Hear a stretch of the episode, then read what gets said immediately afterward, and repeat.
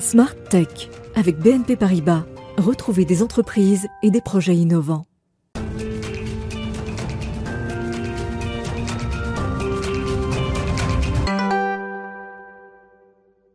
Bonjour à toutes et à tous, bienvenue dans Smart Tech, l'émission que vous regardez à 11h. On est en direct sur la chaîne Bismart. C'est l'émission qui s'intéresse au monde de l'innovation et aussi à cette nouvelle société numérique. Alors justement, il y a certains effets de la société numérique qui peuvent inquiéter les parents de jeunes enfants. Je reçois aujourd'hui la co-autrice d'un livre qui leur propose de rester zen. Il y a une méthode qui pourrait nous permettre de répondre aux mots du numérique chez les enfants. Cette méthode, c'est le yoga. On en parle dans l'interview dans quelques instants. Et puis le cœur de cette émission sera dédié aux zones blanches. Vous savez, ce sont euh, ces lieux en France qui attendent toujours la moindre connexion euh, mobile. On verra pourquoi euh, ça patine, où on en est exactement en 2022. J'aurai en plateau notamment le directeur général de la Fédération française des télécoms. Et puis on retrouvera notre rendez-vous avec le biomimétisme et cette inspiration que nous offre la nature pour imaginer de nouvelles technologies. On parlera notamment de l'utilité de s'inspirer du plumage des manchots. Et puis cette édition se refermera sur notre séquence Ils font demain avec une jeune entreprise technologique qui propose une nouvelle façon de concevoir des médicaments dans l'espoir de soigner demain, des maladies pour lesquelles il n'existe encore aucun traitement. Mais tout de suite, c'est le moment de l'interview. On va donc parler d'exercices de yoga pour Digital Natives.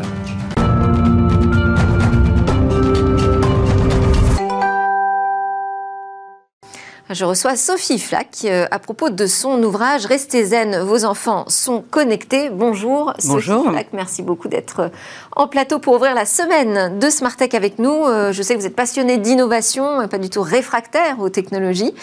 Euh, vous êtes même directrice du digital et de la responsabilité sociale d'entreprise dans une société d'investissement, membre du Conseil national du numérique et vous présidez également cette association que j'ai découverte à l'occasion de votre ouvrage qui s'appelle RI pour recherche sur le yoga dans l'éducation. Quand j'entends ce nom euh, euh, d'association, recherche pour le yoga dans l'éducation, ça veut dire quoi? Vous menez des études vraiment sur les vertus du yoga à l'école?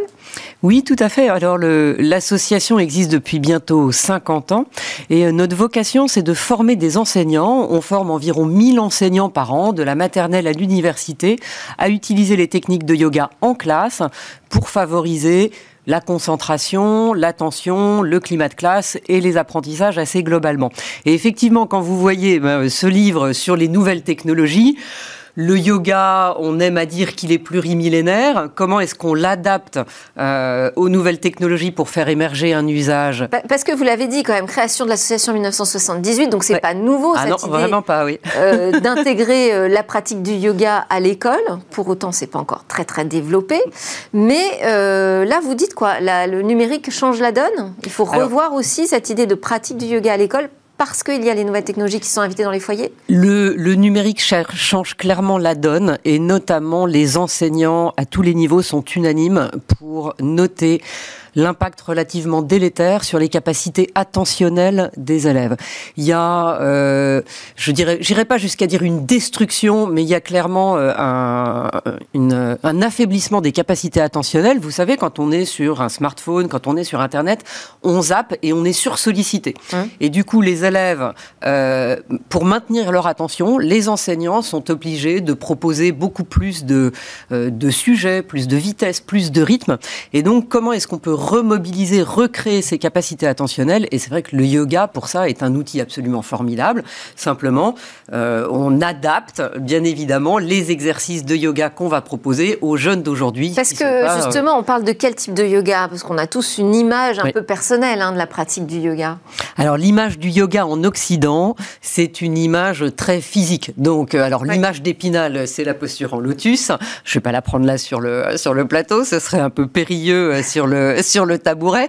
Mais euh, il faut savoir que par-delà les postures, en fait, le yoga, c'est euh, ce qu'on pourrait appeler une science pratique de la conscience. Donc, bien évidemment, il y a tout l'aspect corporel, tout l'aspect postural. Il y a beaucoup tout l'aspect respiratoire. La respiration, et la respiration est une clé fondamentale pour se concentrer. Et il y a aussi tout un aspect philosophique. Et dans la philosophie, on retrouve notamment la méditation. Vous transposez des exercices de méditation à des élèves dans des classes aujourd'hui, qu'ils soient en élémentaire, au collège ou lycée, vous leur permettez de renouer, de redévelopper leur capacité attentionnelle. C'est assez simple. Alors, donc l'idée, c'est de dire quoi? On va les aider, ces enfants, à déconnecter pour se reconnecter à soi. C'est ça l'idée du, principal du livre? Je pense que l'expression le, que vous employez fait mouche. Euh, c'est-à-dire qu'effectivement, aujourd'hui, les jeunes sont hyper connectés aux écrans.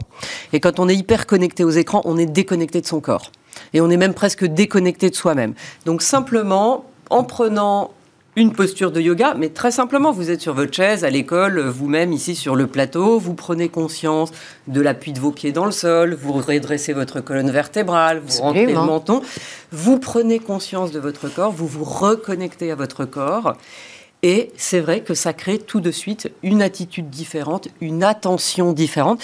C'est pas votre attention qui est captée par un outil numérique, c'est vous-même qui reprenez les rênes de votre attention, de votre corps. Et c'est Al Gore qui le dit très bien. Il dit sans prise de terre, donc sans connexion au corps, on risque de péter les plombs. Donc par le yoga, qui est déjà un yoga postural, on se reconnecte à son corps. Je m'en étouffe donc là. Je me suis trop reconnectée. Vous proposez 40 exercices. Oui c'est vraiment très concret, très pratique. C'est un livre quand même qui est destiné aux parents. Oui puisque vous donnez aussi des conseils, vous leur expliquez un peu ce que vivent leurs enfants, le type de pratiques aujourd'hui qui existent. Vous évoquez euh, notamment l'hyperconnexion à travers Snapchat. Euh, et Derrière, vous expliquez ce yoga euh, qui va vous être d'une grande aide, donc vous parents et sans doute euh, enseignants, professeurs euh, des écoles, pour accompagner un projet de remise à sa juste place du numérique. Mm. Quelle est la juste place du numérique? Alors, D'abord, cette question, elle est très évolutive. C'est-à-dire que le numérique lui-même, il évolue. Donc, euh, si vous prenez euh, mon époque, où moi je fais partie des très très très early adopters qui ont eu un des premiers Commodore 64 et un Atari, on n'avait pas tout à fait besoin des mêmes règles que celles d'aujourd'hui. Et je pense que le métaverse va aussi changer euh, énormément de choses. donc, il est important, si vous voulez, de, de, poser un cadre. Et en fait, nous, ce qui nous a le plus frappé avec Jacques de Coulon quand on a écrit ce livre, si vous voulez, c'est qu'on s'est rendu compte, les parents d'aujourd'hui, les enseignants d'aujourd'hui sont les premiers à avoir des digital natives en phase 2 et on n'a pas de mode d'emploi. Euh, nous, nos parents, ils savaient nous éduquer à l'hygiène corporelle, à l'hygiène alimentaire, à... mais l'hygiène numérique, mmh. ce concept même d'hygiène numérique n'existe pas. Alors on essaye de poser quelques règles, un cadre. Donc là, par exemple, euh, il y a l'exercice 8 pour retrouver euh, la juste place numérique, c'est l'équilibrage des émotions. Vous pouvez nous décrire comment ça fonctionne? Quel est l'exercice proposé? Alors celui-ci, euh, le, le, bûcheron contre les émotions ah négatives. Alors bah, parce qu'en fait, si vous voulez, quand vous avez des émotions négatives beaucoup trop fortes, il faut les évacuer. Et un des plus grands régulateurs émotionnels, c'est la respiration. Je vous donne un exemple concret. Quand vous êtes, quand vous avez peur ou quand vous avez une émotion forte, vous allez dire oh, j'en ai le souffle coupé. Ou euh, quand vous courez trop vite, vous avez le souffle haletant. On voit bien la corrélation entre le souffle et les émotions. Donc simplement faire des expirations très fortes, c'est l'exercice du bûcheron, hein, c'est ah, je le fais euh, très doucement ici face au micro, ça permet d'évacuer les excès d'émotions et du coup de retrouver progressivement du calme. Et ça, alors, ce type d'exercice, donc, vous proposez, vous, de le faire dans le cadre scolaire, mais aussi à la maison, avec euh, les parents? Pour quel type d'âge, euh, là, on est quoi? Vous avez évoqué euh, fin de la primaire, début du collège les, Oui, les, exercices en fait ont été dessinés plutôt pour euh, des enfants qui commencent à avoir un usage autonome des nouvelles technologies. Donc on va dire qu'aujourd'hui c'est peut-être plutôt à partir du CM1, CM2 et ça va bien évidemment jusqu'au supérieur. Je vous donne un exemple concret. Euh, l'exposition aux écrans, ça inhibe euh, l'hormone du sommeil, la mélatonine. Bon, bah ça c'est valable pour tous les enfants. Donc déjà quand on décode ce phénomène, parce que quand je disais les parents, ils découvrent. Donc souvent, ils ne savent pas ce qui se passe. Donc ce livre, la première chose, c'est qu'il explique, il décrypte, il, explique comment fonctionne un réseau social, comment fonctionne le harcèlement euh, digital, qui n'est pas du tout la même chose que le harcèlement physique. Il explique les boucles de récompense qui vont créer, euh, on va dire, de l'addiction numérique. Donc on décrypte. Et en face, effectivement, on propose des exercices de régulation. Et typiquement, il y a des exercices pour aider à s'endormir. Mais ça, ça ne marche que si on a bien pris conscience que l'écran, faut déjà bien le couper 30 à 45 minutes avant. Je vous donne un autre exemple concret. On pourrait dire que les écrans fossilisent un peu les yeux. Euh, pourquoi j'utilise cette expression? Parce qu'en fait, les écrans sont toujours à même distance. Et il y a des études qui ont été menées par... Euh, notamment un grand professeur d'ophtalmologie en Suisse, et il dit en fait ça fige tous les muscles oculaires. Simplement un petit exercice de je regarde près, je regarde moyen, je regarde loin, et je rythme ma journée comme ceci, que ce soit en classe, que ce soit au bureau, que ce soit à la maison, vous remobilisez toute la sphère euh, des muscles oculaires et vous stimulez la qualité de votre vision. Vous voyez, donc c'est le yoga des yeux est vieux euh, comme le monde, si vous voulez, mais on le transpose euh, à ces conséquences négatives des écrans, on peut bien le dire, sur les yeux. Merci beaucoup. Donc, euh, face aux mots du numérique, euh, des, conseils très pratiques euh, et notamment une pratique du yoga adaptée à ces, à, ces, nouveaux enjeux. Vous dites les enjeux du 21e siècle, créer, créer une harmonie entre les humains et le numérique. Merci beaucoup. Merci. Sophie Flack pour votre parenthèse de pédagogie aussi dans Smartech. Vous êtes donc la co-autrice de Restez zen. Vos enfants sont connectés, paru chez Payot. C'est l'heure de notre tour qu'on va parler maintenant des zones blanches. Pourquoi ça ne passe pas encore dans certaines zones en France? Les zones blanches, ce sont ces territoires où aucune couverture mobile n'est disponible. On est en 2022, on est quatre ans après le New Deal, qui était un, accord passé entre le gouvernement, le régulateur, l'ARCEP et les quatre principaux opérateurs de téléphonie mobile pour accélérer cette couverture partout sur le territoire. Alors j'ai en plateau euh, deux experts qui vont pouvoir nous dire où on en est. Philippe Legrand, cofondateur et président de la fédération Infranum, qui rassemble euh, plus de 200 entreprises des métiers de la filière des infrastructures numériques. Ça va des bureaux d'études euh, jusqu'aux fournisseurs de services. Vous êtes en gros le partenaire vraiment industriel de tous les territoires connectés ou à connecter. Exactement. Et à côté de vous, Michel Combeau, directeur général de la Fédération française des télécoms. Bonjour. Vous, vous regroupez 18 membres, donc il y a à l'intérieur les principaux opérateurs télécoms, mais aussi d'autres plus euh, spécialisés. Et vous venez de publier un bilan euh, pour ces quatre ans du New Deal. Donc on va commencer par là. Alors peut-être rappeler quand même euh, cet accord qui donc a été passé en janvier 2018 les opérateurs sont engagés à accélérer cette couverture mobile et numérique du, territoire, avec en contrepartie la garantie que, euh, eh bien, il y aurait une stabilité, on va dire, sur les autorisations euh, d'utilisation des fréquences mobiles. On en est où là, quatre ans après euh, cette signature du New Deal? Oui, effectivement, quatre ans après la signature du New Deal, on peut dire que le pari est réussi. Pourquoi? Parce que près de 98% euh, des antennes en France sont désormais en 4G, ce qui était l'un des premiers objectifs de l'accord du New Deal, c'est que l'ensemble du réseau passe en 4G euh, d'ici la fin de l'année 2022. Euh, donc nous sommes au mois de janvier, près de 98% de ces antennes sont déjà en 4G. Réussi aussi pourquoi? Parce que plus de 1100 nouvelles zones blanches ont été couvertes en, moins de 4 ans. Et ce qui était aussi le deuxième objectif du New Deal, c'était d'aller au-delà en fait de la couverture telle qu'elle était à l'époque et de combler encore ce retard euh, qui existait euh, en France. Et donc, euh, c'est l'ensemble de ces travaux hein, que nous, effectivement, avons publiés dans notre plaquette des 4 ans du New Deal, qui nous permettent de dire que ce pari est réussi, même s'il reste encore beaucoup à faire. Ah bah c'est cher, parce que si vous êtes là, c'est parce qu'il reste encore des zones blanches. Exactement. Donc nous, on vient voir le verre, le verre à moitié vide. Déjà sur la méthode qui a été employée, pourquoi ce, New Deal, vous l'estimez efficace? Quel est le changement de méthode qui a été opéré? Bah, C'est un changement de, paradigme. C'est-à-dire que euh, c'est la première fois que l'État, en matière de fréquence et de téléphonie mobile, met l'aménagement numérique des territoires au centre du jeu. Pourquoi? Au lieu de faire des enchères qui rapportent 3 milliards d'euros, il a dit simplement, bah, ces 3 milliards d'euros, les opérateurs vont les investir dans les territoires pour couvrir les dernières zones blanches et surtout améliorer la qualité oui, du parce réseau. qu'il fallait une incitation euh, réelle sur des zones finalement peu denses a priori sans grands enjeux euh, commerciaux. Exactement, quand vous payez 3 milliards d'euros euh, pour acheter des fréquences, l'incitation à aller couvrir des zones qui sont euh, peu rentables est, quasi nulle.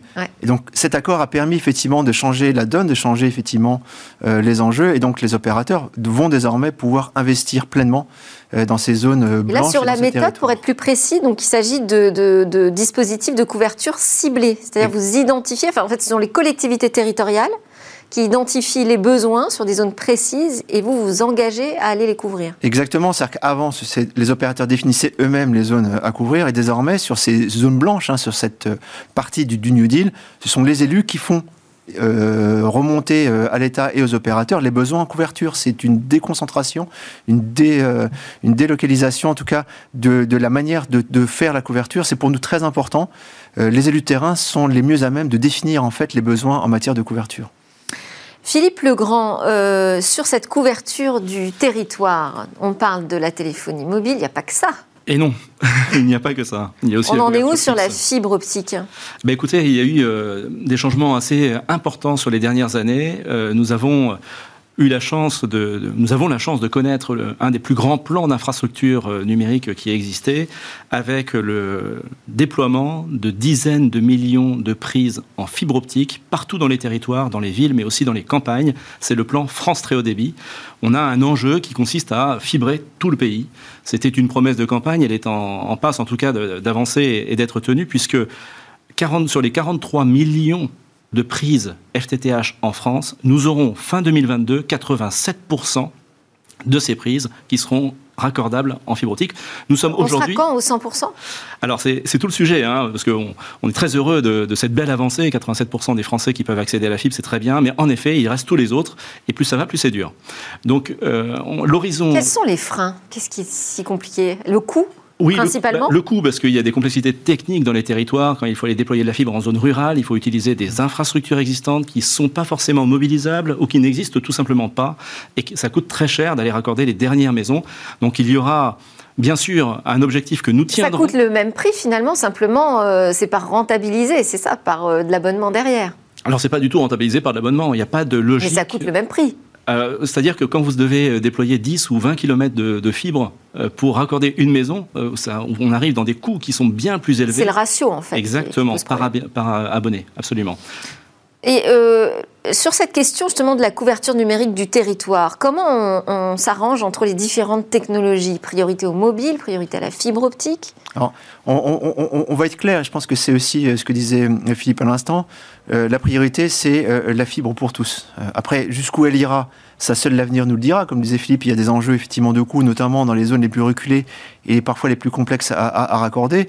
Pour nous, et y compris du point de vue environnemental, la fibre reste la technologie euh, la plus efficace. La téléphonie mobile, euh, c'est d'abord pour la mobilité.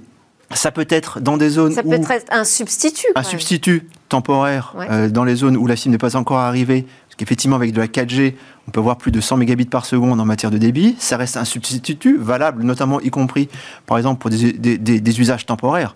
Mais l'enjeu pour nous, notamment du point de vue énergétique, c'est la fibre le plus loin possible, le mobile en complément et pour la mobilité.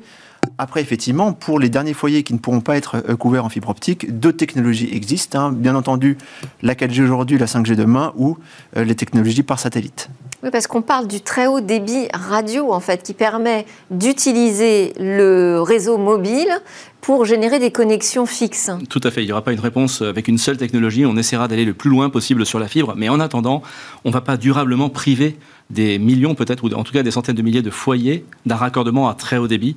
Et pour ça, les technologies alternatives, comme on vient les évoquer, les technologies mobiles, les technologies satellitaires, les, technologies radio permettront d'apporter un service. C'est plus simple, c'est moins onéreux d'aller poser une antenne euh, sur un poteau que d'aller creuser euh, le sol pour. C'est un peu moins bien, mais c'est moins cher. de la fibre optique. Exactement un peu moins bien C'est-à-dire qu'on on obtiendrait quel type de débit? Bah, Aujourd'hui, on est capable de fournir des débits aux alentours de 100 mégabits, là où la fibre monte à 10 gigabits par seconde. Et puis surtout, il y a d'autres usages qui sont sous-tendus par la fibre et qui sont très utiles. Par euh, exemple? Les usages qui nécessitent une faible latence, par exemple, toute l'interactivité, on parle de visioconférence, ce genre de choses, c'est quand même mieux euh, pour, euh, quand on a eu de la fibre pour utiliser ça, y compris pour les entreprises. Et la stabilité de la connexion aussi? Oui, la stabilité, même si les technologies alternatives ont une certaine stabilité également maintenant, mais nous maintenons notre objectif qui est le 100% FTTH à horizon le plus court possible, peut-être 2030. Mais si on réussit ça, ça sera parfait. Rappelez-vous, hein, 50 ans pour déployer un réseau cuivre, et là on parle de déploiement d'un réseau FTTH en 5 ou 10 ans. C'est une, une belle prouesse, mais il reste des enjeux et il faut qu'on soit au rendez-vous pour aller jusqu'au bout. Bon, donc ça, ça reste un objectif. Sur euh, la partie mobile, donc on parle du, reste à faire. Euh, quelle est l'étendue du reste à faire et quelles sont les solutions qui vont être proposées? Pour nous, le reste à faire, il, est simple. On le rappelle, hein, le New Deal, c'est un accord qui, qui était d'une part de généraliser la 4G sur le réseau existant, ça c'est quasiment terminé, de couvrir les zones blanches avec une volumétrie estimée à plus de 5000, on en est effectivement au quart sur un effort qui va courir jusqu'à 2025-2026, mais aussi de densifier, d'améliorer la connexion et la couverture des axes de transport routier ou ferroviaire. Et là, effectivement, on a passé une première étape qui était de, développer la 4G sur l'ensemble de ces réseaux-là. Et d'ici 2024, on aura un renforcement euh, du signal pour pouvoir euh, euh, capter en bonne 4G à l'intérieur des véhicules. Donc il reste effectivement encore plusieurs années d'investissement en lien avec les élus, parce que ça, ça demande de développer des technologies spécifiques ou des infrastructures différentes? Non, c'est de la couverture, c'est développer du pylône. Donc c'est finalement une technologie qui est maîtrisée, même si... C'est-à-dire le long des autoroutes, euh, le long des voies des chemins de fer, du TGV par exemple, il va falloir multiplier les pylônes. Il faut construire de, nouveaux pylônes. Alors c'est vrai que euh, c'est effectivement un, un, coût, mais ça, euh, comme on l'a dit, l'accord du New Deal permet de le couvrir mais c'est aussi parfois des contraintes euh, administratives. Hein. Par exemple, en zone littorale, on ne peut plus, on ne peut plus déployer de nouveaux pylônes pour couvrir la zone blanche, tout simplement parce que soit le pylône est au centre du village, et là, effectivement, on peut comprendre que les, les citoyens ne souhaitent pas avoir un pylône au centre du village, soit on ne peut pas le mettre en dehors du village, comme on peut le faire en zone de montagne. Donc on a par exemple effectivement des freins actuels pour déployer les pylônes et par ailleurs aussi nous faisons face à un mouvement de spéculation sur les terrains. Pourquoi? Parce que quand vous avez effectivement Là, on parlait de 1000 euh, zones blanches couvertes, 4000 qui vont arriver.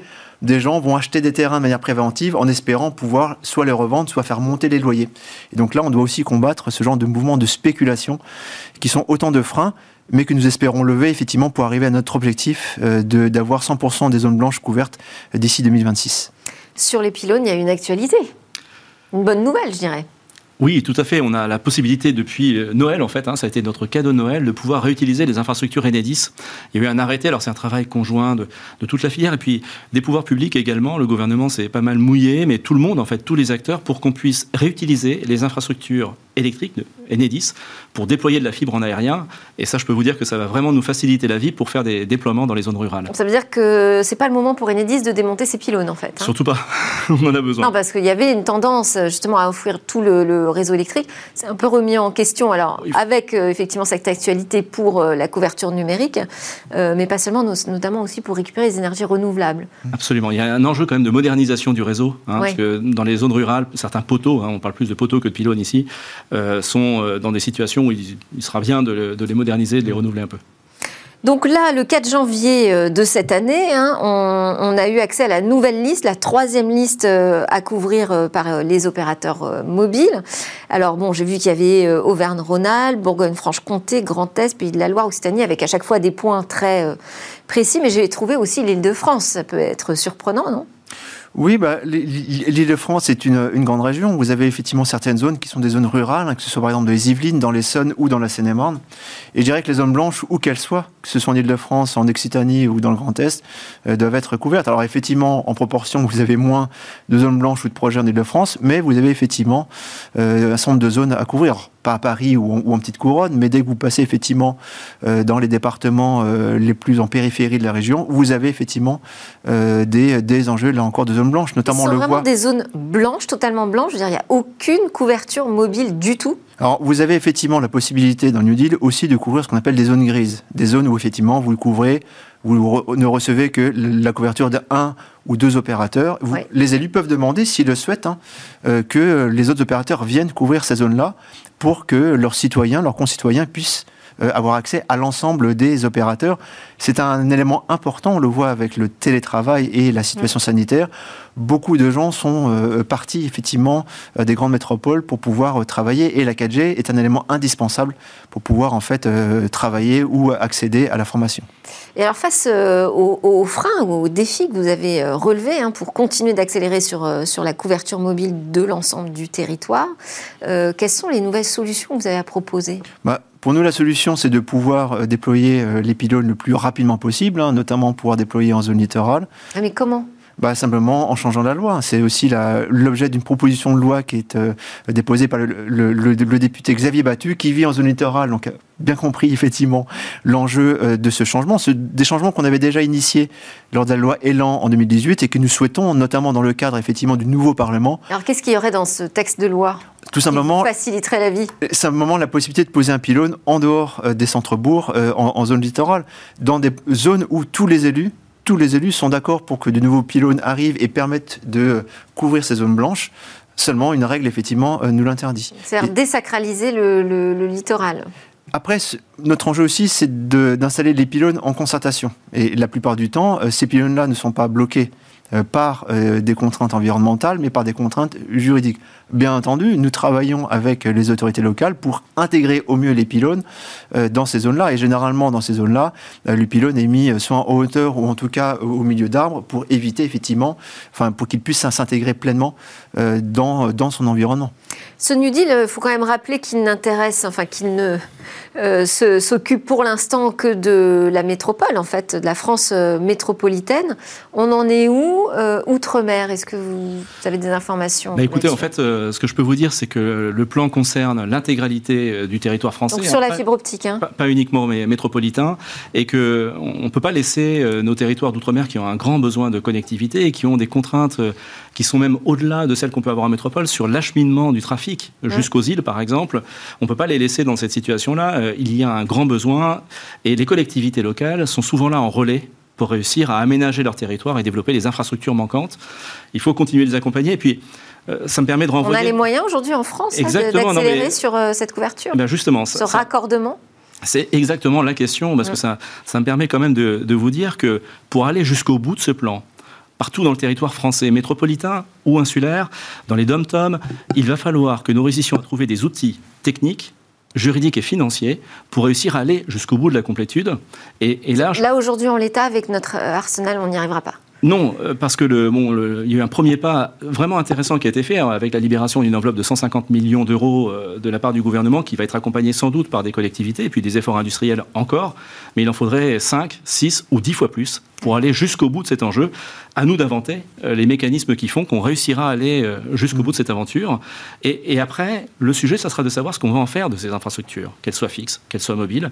La France ne gagnera en compétitivité que si nous réussissons à tirer la substantifique moelle de la vertu du digital. Et pour ça, on a un travail qui est fait dans un comité stratégique de filière. On a les territoires durables et connectés à développer, à imaginer ensemble, c'est ce que nous faisons. Nous avons la digitalisation du marché des entreprises. Il faut que nos entreprises adoptent ces outils, ces nouveaux moyens de communication. C'est-à-dire, attendez, parce que ça veut dire pas juste euh, euh, vendre du réseau, mais vendre des services numériques avec? Le réseau en lui-même ne suffira pas et ne servirait à rien si on ne l'accompagnait pas derrière de services numériques, en effet. Mais ça, aujourd'hui, on le fait déjà, les opérateurs le proposent déjà, des services numériques. Oui, ce que je pense que euh, notre enjeu, c'est au-delà du, du, réseau, et on le voit quand on, parle même de 5G, parce que la 4G, c'est la priorité de maintenant, la 5G, c'est l'avenir de, de demain y compris lorsqu'on s'adresse à, une entreprise, on peut leur dire, voilà, vous avez une antenne 5G faite, on voit que ça ne suffit pas. Il faut aussi travailler avec euh, les industriels, travailler avec les collectivités pour voir comment elles pourront tirer, en fait, euh, je dirais, se transformer euh, grâce à l'apport des réseaux et des services. Est-ce que ça, ce pas des choses qui vont se faire naturellement, je dirais, une fois le réseau disponible? Parce qu'aujourd'hui, on n'a pas vraiment la vraie 5G. Oui, mais quand, quand, quand, vous parlez à une entreprise, il faut la convaincre. Convaincre que, que la 5G, par exemple, va faire une différence, l'aider à construire son modèle économique, l'aider aussi à numériser son processus. On le sait en France, nous avons un retard endémique en matière de numérisation euh, euh, des, industriels. Euh, on a aussi certaines collectivités qui sont en retard sur l'utilisation du numérique au bénéfice de leurs citoyens. Notre enjeu, je dirais, au sein des fédérations et au sein du comité de filière, c'est justement de transformer l'essai, c'est-à-dire à quoi, à quoi bon faire un, un pays 100% fibré? À quoi bon développer la 5G si derrière, les gens ne savent pas quoi faire avec leur réseau, avec leur service? Donc c'est une démarche d'accompagnement, une démarche pédagogique. On a publié un certain nombre d'études l'année dernière et notre enjeu est de euh, pouvoir aller au plus près des territoires, expliquer aux entreprises, expliquer aux élus comment tirer le meilleur parti de ces technologies euh, au bénéfice de leurs citoyens, même si la, crise sanitaire a eu au moins pour seul avantage de faire comprendre aux gens les bénéfices du numérique. Notre enjeu est d'aller, euh, en tout cas, leur expliquer, y compris dans une logique de développement durable pas de débauche d'argent et d'énergie pour rien. Oui, mais alors est-ce que c'est ça que vous appelez euh, euh, le développement durable? Oui, c'est ça. Couverture numérique dans une idée de développement durable, c'est ça? Oui, c'est ça. Il y a des externalités euh, extrêmement positives au développement de ces infrastructures. On parle de territoire durable et connecté. Hein. On va aménager alors, nos territoires, nos villes. On, parle de smart city ou de territoire durable et connecté. Et, ces enjeux-là. Concrètement, ça veut dire quoi un territoire durable et connecté? Vous allez mettre des capteurs de, de relever de compteurs d'eau, des capteurs pour mieux gérer la circulation dans la ville, des capteurs de parking, des capteurs aussi atmosphériques pour mieux gérer les effets de la pollution, ce genre de choses. C'est pour ça que c'est durable et connecté. Puis il y a des externalités, parce que, vous savez, on parle de 5G. Quand la 5G mobile sera déployée partout en France et dans tous les territoires, et je peux vous dire qu'il y a du chemin, il va falloir qu'on se mobilise. Quand ça sera fait, il y a des, des logiques de voitures autonomes, des services de voitures autonomes qui vont être développés. L'IoT, l'Internet des objets sera supporté par la 5G demain. C'est-à-dire que partout en France, on pourra avoir ce type de service. Alors partout en France, je ne suis pas sûre que là, on parle vraiment des zones blanches. Je ne sais pas si on n'est pas en train un peu de sortir du sujet, mais de toute façon, on arrive à la fin de ce débat. Je vous ai pas Justement, beaucoup... Ça euh, sur une, prochaine, une prochaine question. Un prochain sujet. Je vous ai pas beaucoup fait réagir, Michel Combeau, sur euh, le déploiement fibre optique, parce que vous étiez euh, accompagné de Philippe Legrand qui, qui travaille dessus. Mais évidemment, les opérateurs sont évidemment engagés aussi dans cette couverture pour les zones blanches. merci à tous les deux. Donc Philippe Legrand, cofondateur président de la Fédération Infranum et Michel Combeau, directeur général de la Fédération française des télécoms. Juste euh, après la pause, on se retrouve dans Smart Tech pour parler de biomimétisme et de l'utilité du plumage du manchot.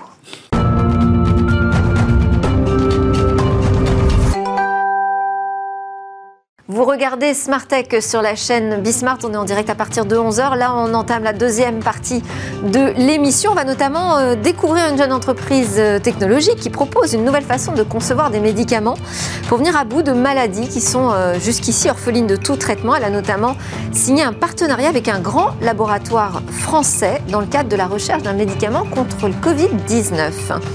Mais avant cela, on va euh, partir dans la nature grâce à notre rendez-vous sur le biomimétisme et Alexandre Bolati, spécialiste de recherche euh, et de l'innovation chez Bioxégie, qui m'a rejoint en plateau. Bonjour Alexandre. Bonjour Delphine. Alors aujourd'hui, les stars que vous avez euh, choisi de mettre en avant, ce sont les pingouins, les manchots. D'ailleurs, peut-être on peut juste expliquer la différence entre un pingouin et un manchot. Oui, tout à fait. Alors c'est vrai que pour la plupart des gens, pingouin manchot, c'est un peu la même chose. Mais en fait, ce sont des oiseaux qui sont très différents. Bon, la différence qui est sans doute la plus connue, c'est que les pingouins vivent dans l'hémisphère nord et les manchots dans l'hémisphère sud. Oui. ça, c'est une chose. Premier repère. C'est ça. Mais en fait, il y a beaucoup d'autres différences. Et euh, déjà, il faut savoir que les manchots, c'est en biologie ce qu'on appelle une famille. C'est-à-dire qu'il y a plusieurs espèces de manchots. Il y en a 17 au total. Alors qu'aujourd'hui, euh, on ne connaît qu'une seule espèce de pingouin, le pingouin torda. Et euh, d'ailleurs, pas besoin d'aller dans les hautes latitudes pour chercher des pingouins puisqu'on peut en trouver par exemple au large des côtes de la Bretagne. Donc euh, c'est assez euh, présent chez nous, on va dire. Et, euh, Et, alors c'est parce que nous, on connaît cette espèce qu'on fait la confusion, c'est ça? Alors la confusion, en fait, elle vient du fait que jusqu'au milieu du 19e siècle, il y avait une autre espèce de pingouin qui ressemble beaucoup plus au manchot, qu'on appelle le grand pingouin, qui ne volait pas, tout comme les manchots alors que le pingouin torda, lui, contrairement à ce qu'on croit, est tout à fait capable de voler. Et euh, donc, euh, bon, malheureusement, ce, grand pingouin n'existe plus aujourd'hui, euh, parce qu'il a été chassé. Mais lorsque les, explorateurs ont découvert les manchots dans les mers donc, méridionales, hémisphère sud, ils ont trouvé une grosse ressemblance avec le grand pingouin. Et c'est pour ça qu'aujourd'hui, en partie, on fait cette confusion entre pingouin et manchot. Alors celui qu'on connaît le mieux, en fait, c'est le manchot empereur. C'est ça. C'est ça, il y a beaucoup d'espèces de, manchots, mais le manchot empereur est le plus connu, c'est le plus grand également. Euh, il y a le manchot royal qui lui ressemble un peu. Euh, mais euh, nous, on va, on va surtout s'attarder sur une espèce qui est le manchot papou, qui est assez incroyable pour plusieurs raisons. Mais on, va, j'imagine, y revenir.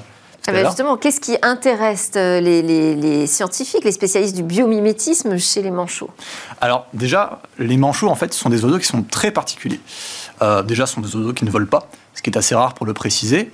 Et pour la plupart d'entre eux, ils vivent à des latitudes qui sont très hautes, enfin, à un climat qui est très froid. Extrême, oui. Voilà. Mm. Et donc, euh, l'évolution leur a permis de s'adapter à ce, à ce climat-là.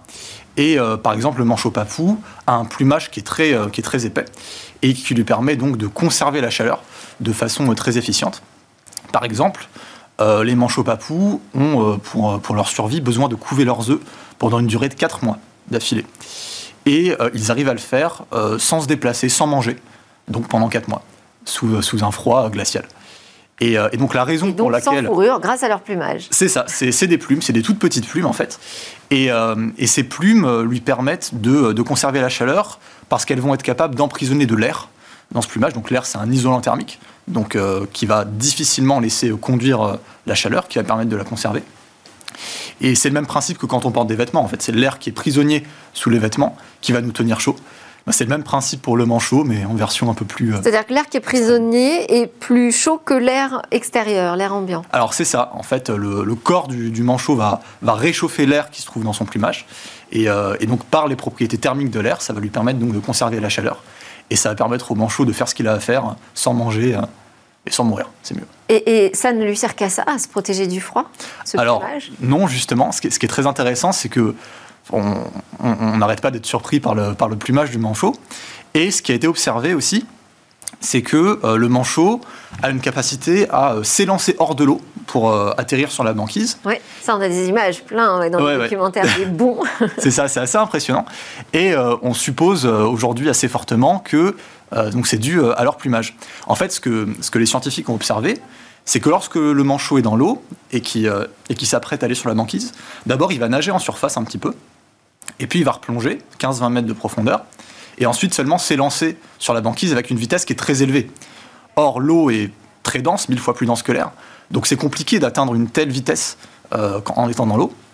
Et en fait, ce qu'on suppose, ce qu'on a observé aussi, c'est que euh, les, euh, les, manchots papous, lorsqu'ils arrivent à la surface, vont gorger leur plumage d'air, donc d'air qui se trouve à la surface, et lorsqu'ils vont replonger et, et s'élancer hors de l'eau, ils vont libérer en fait cet air de façon assez contrôlée, grâce à des muscles au niveau des plumes, ce qui va donc libérer des petites couches, des petites bulles d'air, et euh, donc ça va réduire grandement le frottement euh, avec l'eau, euh, et, donc ça va lui permettre d'atteindre une vitesse de parfois plus de 15 km/h en sortant de l'eau.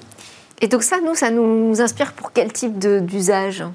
Alors ça... développement de nouvelles technologies? Oui. Ça, ça s'appelle la lubrification par l'air, ce principe-là.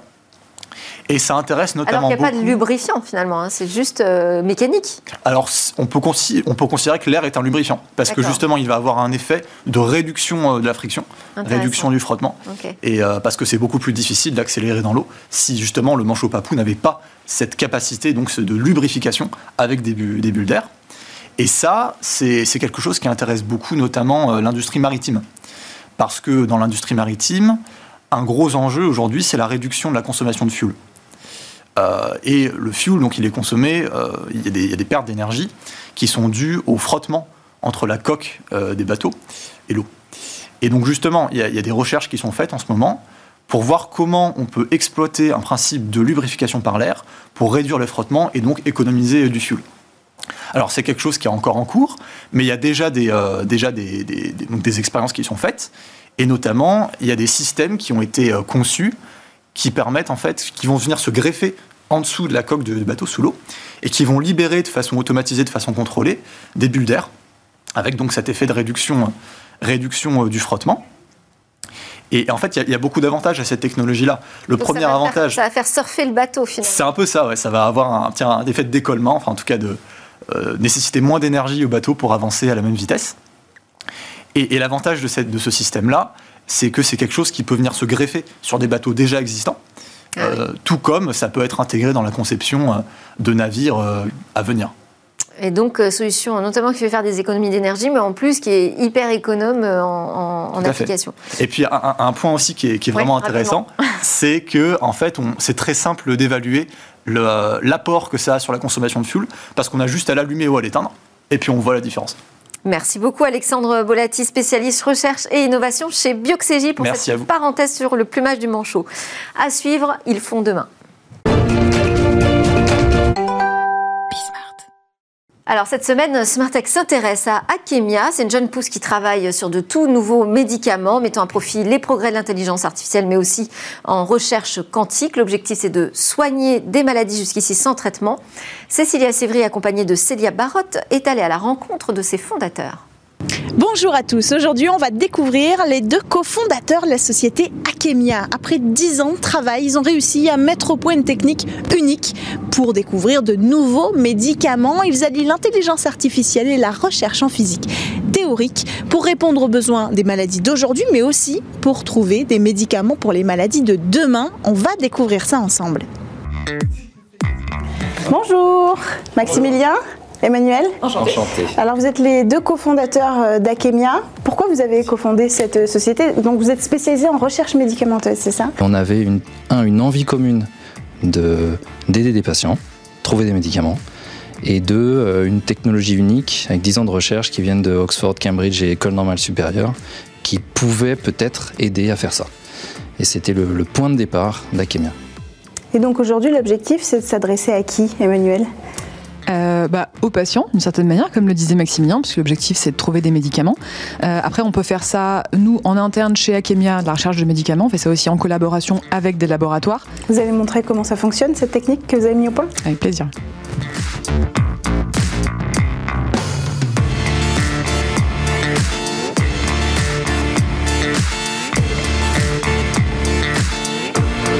Expliquez-moi concrètement cette technique que vous avez euh, mis au point pour rechercher des médicaments, comment ça marche?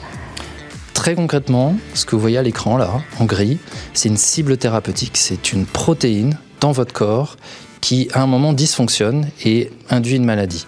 Nous, notre travail, c'est d'inventer cette molécule que vous voyez ici en bleu, qui est potentiellement un candidat médicament. Et en fait, la technologie qui est au cœur d'Akemia, c'est elle prend cette matière première, la, la cible thérapeutique. Il y a une intelligence artificielle qui invente la molécule optimale qui va venir se loger dans la cible thérapeutique. Et en face de ça, il y a une physique unique au monde qui prédit si la molécule inventée va inhiber, empêcher la protéine de jouer son rôle dans la maladie. Si elle va fonctionner, quoi, finalement. Alors, comment cette, cette méthode unique au monde, Comment elle fonctionne? La particularité, c'est qu'elle est aussi précise que ce que sait faire le leader, américain, le leader du marché qui est américain, mais on va 10 000 fois plus vite. Et pourquoi on sait faire ça? C'est pas juste parce qu'on met 10 000 ordinateurs en parallèle. C'est grâce à la, aux, recherches fondamentales que Maximilien a conduites pendant 10 ans à, l'ENS, Oxford et Cambridge. Euh, et c'est en fait c'est un changement de paradigme complet, une nouvelle façon de faire de la physique, inspirée d'ailleurs de la mécanique quantique euh, qu'on utilise et qui est au cœur de ce qu'on fait tous les jours chez Akemia. Avec vos recherches, vous allez euh, prendre part au monde de demain Qu'est-ce que vous allez changer? Alors je pense qu'on peut se mettre d'accord sur un consensus. Mettre 10 ans à trouver un nouveau médicament, c'est inacceptable dans la société d'aujourd'hui qui devient, enfin on l'a vu avec Covid, euh, la santé c'est quelque chose euh, qui nous lie tous. Et en fait, nos technologies permettent de trouver des candidats médicaments de façon très efficace, plus vite. Et donc notre vision, c'est rapidement trouver des candidats médicaments pour les maladies d'aujourd'hui et puis les maladies de demain.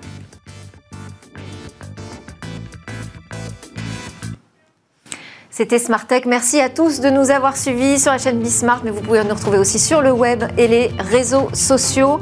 Demain, nouvelle édition. On va continuer nos discussions sur la tech et cette nouvelle société numérique. En attendant, je vous souhaite une excellente journée.